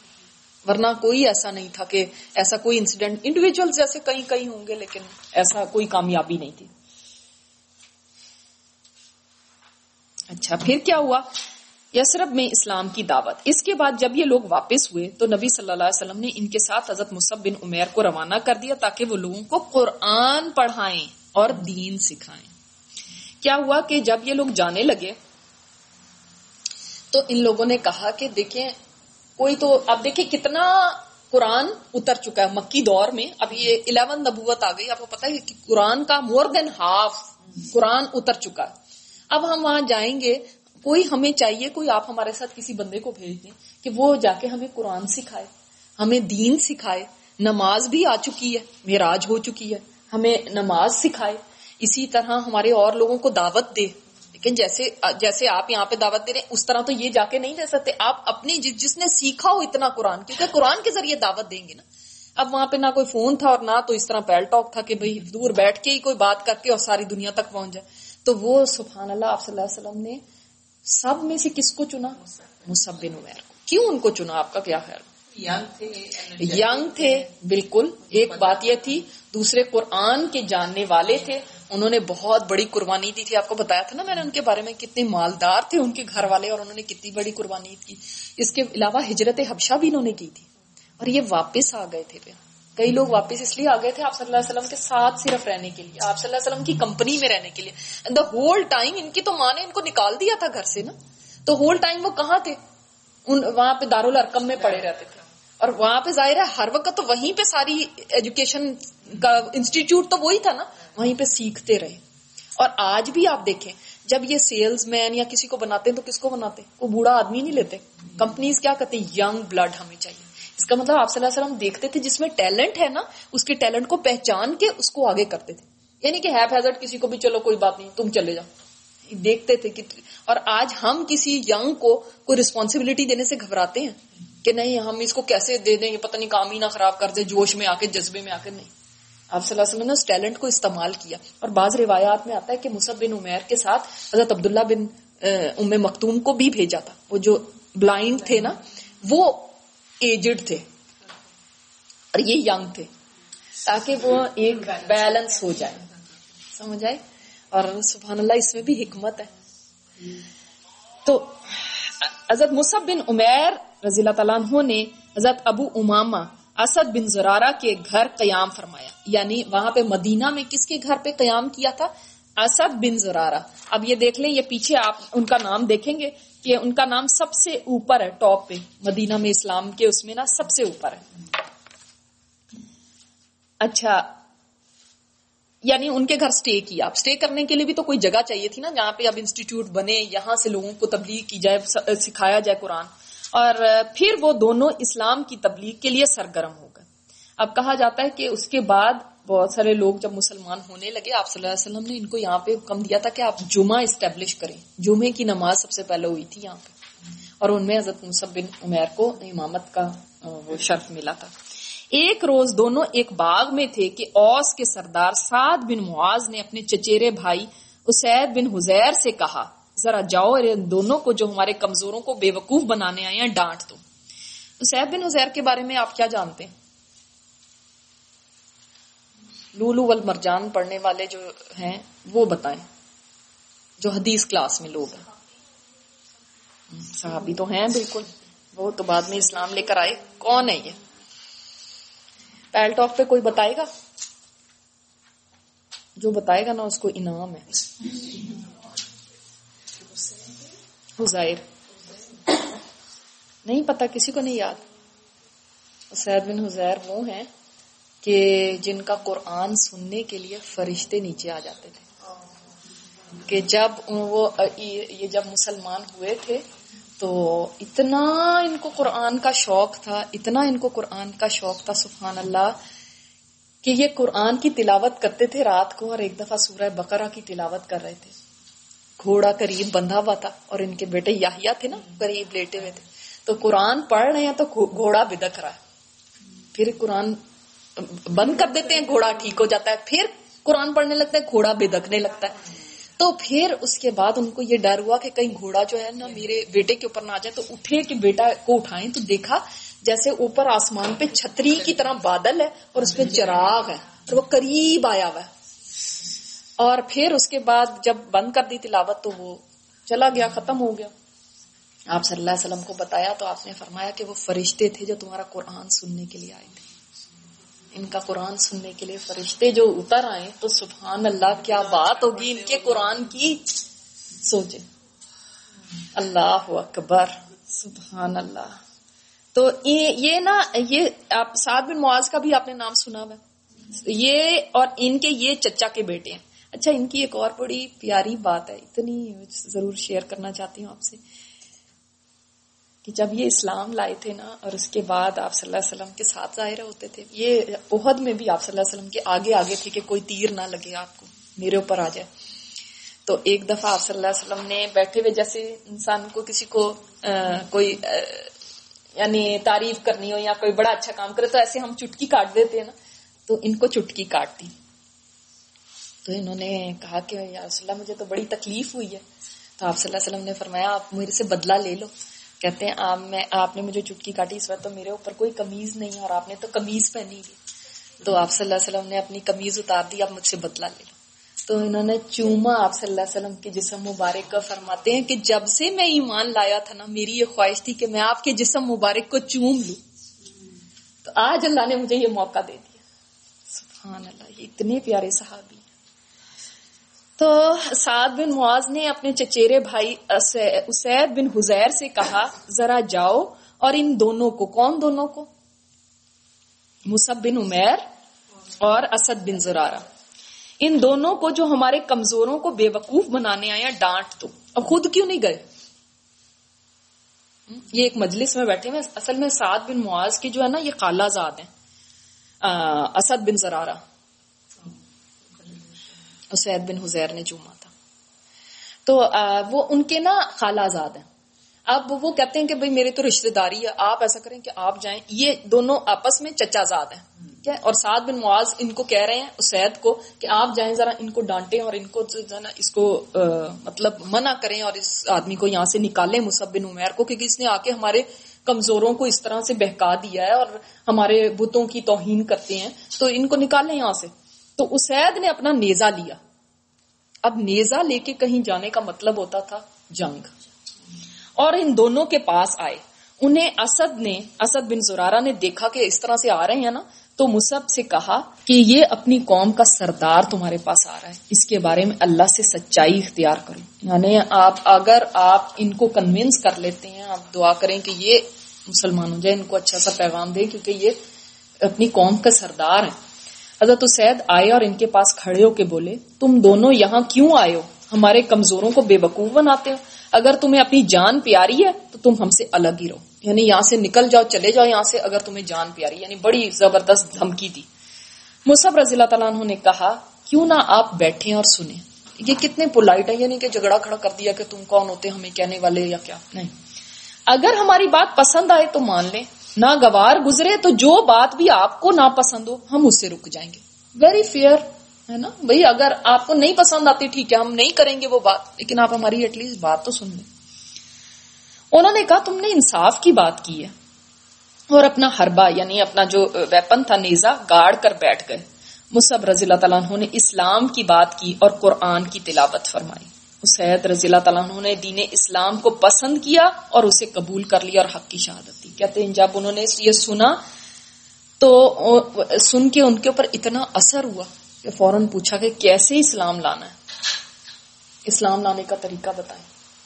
اور فوراً مسلمانوں کے شہادت لے پھر اسید رضی اللہ تعالیٰ عنہ واپس ہوئے اور سعد بن معاذ کو ان کے پاس بھیجنے کے لیے ایک ہیلا اختیار کیا۔ ایک بہان، ایک طریقہ یعنی کیا ہوا تھا کہ انہوں نے کہا کہ ایک اور سردار ہے۔ یہ اسید بن حسیر نے ایک اور سردار ہے۔ اگر آپ ان کو یہ بات پیش کریں اور وہ مسلمان ہو جاتے ہیں تو آپ کی کوئی مخالفت یہاں پہ نہیں رہے گی۔ یعنی وہ اتنا بڑا سردار ہے۔ تو حضرت سعد بن معاذ کی ہاں جی۔ اور سعد بن معاذ وہاں پہ بیٹھے ہوئے اپنے لوگوں کے ساتھ انہوں نے دیکھا کہ سید آ رہے ہیں۔ اچھا پھر انہوں نے کہا مصب بن عمیر نے کہ ایسا کریں، آپ ان کو میرے پاس بھیجیں۔ تو اب اسید بن حزیر جاتے ہیں اور سعد بن معاذ بیٹھے ہوئے ہیں اپنے لوگوں کے ساتھ، کہتے ہیں، یہ وہ آدمی نہیں ہے جو گیا تھا۔ اس کا تو چہرہ ہی بدلا ہوا سبحان اللہ، ایمان کی کیا کیا نور ہوتا ہے کہ انہوں نے کہا، یہ جو گیا تھا نا، یہ وہ نہیں ہے۔ یہ وہ چہرہ ہی نہیں ہے۔ تو جب وہ آئے، انہوں نے کہا کہ آ کے، یہ کون کہہ رہا ہے؟ اسید بن حزیر۔ آ کے کس کو کہہ رہے ہیں؟ اس گیدرنگ میں آ کے کہہ رہے ہیں، جس میں سعد بن معاذ بیٹھے ہیں۔ کیونکہ انہوں نے کہا نا کہ بھائی ان کو بھیجو۔ تو وہ آ کے ان کو کہتے ہیں کہ میں نے دونوں سے گفتگو کی ہے۔ میں نے دونوں سے بات کی ہے۔ کن دونوں سے؟ مصب بن عمیر سے اور اسد بن زرارہ سے۔ تو واللہ ہی مجھے تو کوئی حرج نہیں نظر آیا۔ ویسے میں نے انہیں منع کر دیا ہے اور انہوں نے کہا کہ ہم وہی کریں گے جو آپ چاہیں گے۔ البتہ مجھے بتایا گیا کہ بنو ہارسا کے لوگ اسد بن زرارہ کو قتل کرنے کے لیے نکلے ہیں، کیونکہ وہ آپ کی خالہ کا لڑکا ہے۔ دیکھیں یہاں پہ آ گیا کہ خالہ کے بیٹے ہیں۔ اور یہ لوگ چاہتے ہیں کہ آپ کا عہد توڑ دیں۔ یعنی وہ لوگ یہ کہہ رہے ہیں کہ بھائی یہ خود نہیں منع کرتے تو لوگ کہتے ہیں ہم خود ہی جا کے اس کو مار دیں گے۔ تو یہ کتنی ان کے لیے ایک غیرت کی بات تھی نا، قبائلی ایک حمیت کو جگایا انہوں نے کہ دیکھو تمہارے رشتے دار کو مارنے کے لیے وہ دوسرا قبیلہ آ رہا ہے۔ ویسے میں نے ان کو کہہ دیا، منع منع کر دیا، لیکن وہ ان کو، میں نے سنا ہے کہ وہ ان کو مارنے آ رہے ہیں۔ اب یہ تو بھڑک اٹھے۔ آپ کو میں نے بتایا نا وہ ٹرائبل ایک ان کے اندر تو تھی اہمیت۔ اس پر حضرت ساتھ بھڑک اٹھے اور بگڑے ہوئے ان دونوں کے پاس پہنچے۔ ان کے ساتھ بھی حضرت مصب نے وہی کیا جو حضرت اسید کے ساتھ کیا اور اللہ نے انہیں بھی اسلام کی ہدایت دے دی کہ انہوں نے ان کو بھی کہا کہ آپ، ایسا کریں، آپ سن لیں صرف۔ اگر آپ کو نئی بات پسند آتی تو کوئی بات نہیں، ہم رک جائیں گے۔ لیکن آپ سنیں ضرور۔ انہوں نے کہا کہ ٹھیک ہے، سننے میں کوئی حرج نہیں ہے۔ خیر، اب دیکھیں مصب بن عمیر رضی اللہ تعالیٰ عنہ میں بھی کتنی یعنی کام تھے اور کتنے انہوں نے دیکھے بڑے تحمل کے ساتھ، بڑے اطمینان کے ساتھ، بڑے ٹھنڈے ہو کے ان کو دعوت دی۔ ایسے کوئی بھڑکے نہیں، کوئی غصہ نہیں کیا یہ آئے، کیونکہ وہ آئے اور انہوں نے آ کے یہ نہیں کیا کہ ان سے اپنے، ان سے بات کرتے۔ مصب بن عمیر سے انہوں نے آ کے کہا، اے اسد، اگر تم میرے رشتے دار نہ ہوتے نا، تو یہ اس وقت میرے ہتھیار میرے ساتھ لٹکے ہوئے نہ ہوتے۔ یعنی کہ پھر میں ہتھیار نکالتا تمہارے پاس، اگر تم میرے رشتے دار نہ ہوتے۔ اور انہوں نے کہا کہ صرف اس خون کے رشتے کی وجہ سے میں آگے نہیں بڑھ رہا۔ اس لیے اپنے مہمان کو کہہ دو کہ وہ چلا جائے یہاں سے۔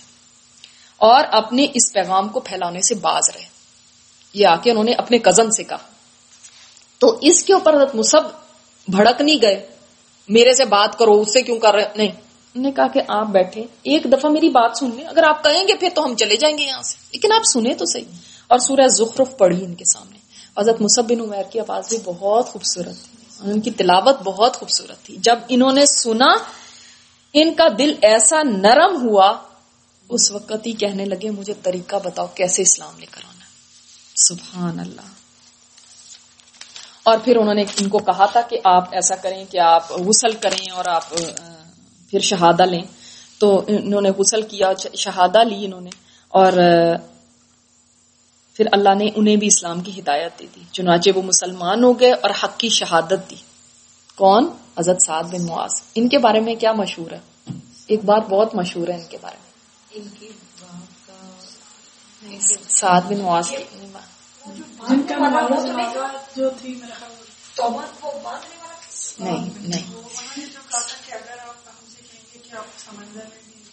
ہاں وہ بھی تھے۔ اور ایک اور ان کے بارے میں یہ بات مشہور ہے کہ جب یہ ان کی وفات ہوئی تھی، تو ہاں تو آپ صلی اللہ علیہ وسلم نے فرمایا کہ عرش الرحمان کانپ گیا۔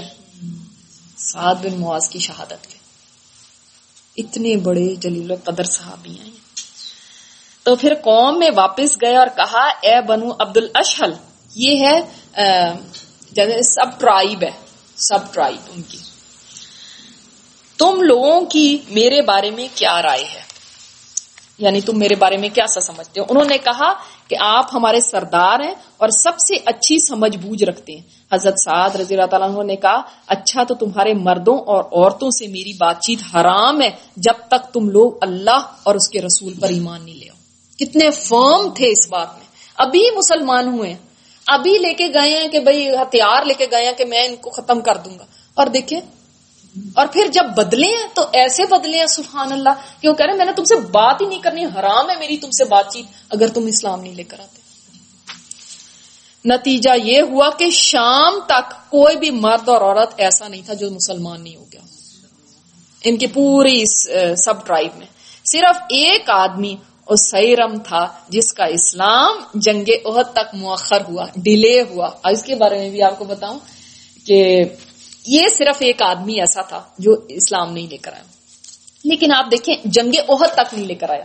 اور اس کے بارے میں یہ پڑھ لیتے ہیں، پھر بتاتے ہیں عہد کے دن یہ اسلام لایا اور اس سے پہلے کہ اللہ کے لیے ایک سجدہ بھی کرے، اللہ کی راہ میں کام آ گیا۔ اب کیا تھا کہ یہ اسیرم جو تھا، ایک تو آپ کتنی بڑی برداشت کی بات سوچیں کہ انہوں نے یہ نہیں کیا اچھا اب تم نہیں ایمان لے کر آنا تمہیں تو اب میں ختم کر دیتا ہوں۔ تمہارا تو گردن اڑا دیتا ہوں۔ سردار ہے اپنے قبیلے کے۔ آج ہماری برداشت کی حالت یہ ہے کہ ہم اپنے سے دوسرے فرقے کو بھی نہیں برداشت کرتے۔ اور آج آپ دنیا میں جو فساد دیکھ رہے ہیں نا، کہ کہیں عیسائیوں کو گردنیں کاٹی جا رہی ہیں، کہیں دوسرے فرقوں کی گردنیں کاٹی جا رہی ہیں، کیونکہ ہم سے برداشت نہیں ہے کہ کوئی اور دوسرے مذہب پہ کیسے ہے۔ یہاں ادھر تو مسلمان ہو جائے، نہیں تو تمہارا گردن کٹ ایک بندہ ہے، ایک بندہ، سارے مسلمان ہو گئے۔ وہ کہتے کہ اس کو مارنا کون سا مشکل کام ہے۔ اور ان میں کوئی پولیس یا عدالت نہیں تھی جس نے آ کے ان کو پکڑ لینا تھا۔ لیکن انہوں نے ایسا نہیں کیا۔ اور کیا ہوا؟ جنگ عہد کے دن کیا ہوا تھا؟ سبحان اللہ، یہ آئے لڑنے کے لیے۔ تو ان کے قبیلے والوں نے کہا، کس بات کے اوپر لڑ رہے آپ یا تو بھائی اللہ اور اس کے رسول کے لیے لڑتے یا قبائلی حمیت میں لڑ رہے ہو؟ کس پہ لڑ رہے انہوں نے کہا، میں اللہ اور اس کے رسول کے لیے لڑ رہا ہوں۔ انہوں نے کہا، چلو پھر آپ صلی اللہ علیہ وسلم کے پاس، وہاں پہ گئے۔ آپ صلی اللہ علیہ وسلم کے پاس اور انہوں نے کہا، میں ایمان لانے کے لیے آیا انہوں نے شہادت شہادہ لی اور جنگ پہ چلے گئے اور وہاں پہ شہید ہو گئے۔ اس لیے یہ وہ صحابی ہیں، واحد صحابی، جنہوں نے ایک بھی نماز نہیں پڑھی۔ ایک نماز نہیں پڑھی اور آپ صلی اللہ علیہ وسلم نے فرمایا یہ جنت میں چلا گیا۔ اس نے عمل کم کیا اور اجر اتنا بڑا لے لیا۔ فجر کے بعد دیکھیں، مسلمان ہیں ظہر سے پہلے شہید ہو گئے۔ اللہ اکبر، سبحان اللہ کے وہ صحابی بھی ہے اور پھر اگلے موسم میں حج اگلے موسم حج سے پہلے مصب رضی اللہ تعالیٰ عنہ اسی اس طرح کی کامیابی کی بشارتیں لیے ہوئے مکہ واپس تشریف لائے۔ بہت سارے لوگ مسلمان ہو گئے تھے۔ اتنے سارے مسلمان ہو گئے تھے۔ سبحان اللہ، ان کی کوششوں سے کہ اتنے یہاں پہ یعنی بارہ تیرہ سال مکی دور میں جتنے لوگ مسلمان ہوئے تھے، اتنے ہی وہ لوگ مسلمان ڈیڑھ سال میں ہو گئے۔ وہاں پہ۔ سبحان اللہ۔ سبحانک اللہم و بحمدک نشهد ان لا الہ الا انت، نستغفرک و نتوب الیک. انشاءاللہ تعالی پھر ہم نیکسٹ میں نے تو کافی سارا سوچا تھا، آج اگلی بیت عقبہ بھی کرنے کا، لیکن انشاءاللہ تعالی پھر ہم نیکسٹ ٹائم کریں گے. جزاک اللہ خیرن کثیرہ. السلام علیکم ورحمۃ اللہ وبرکاتہ.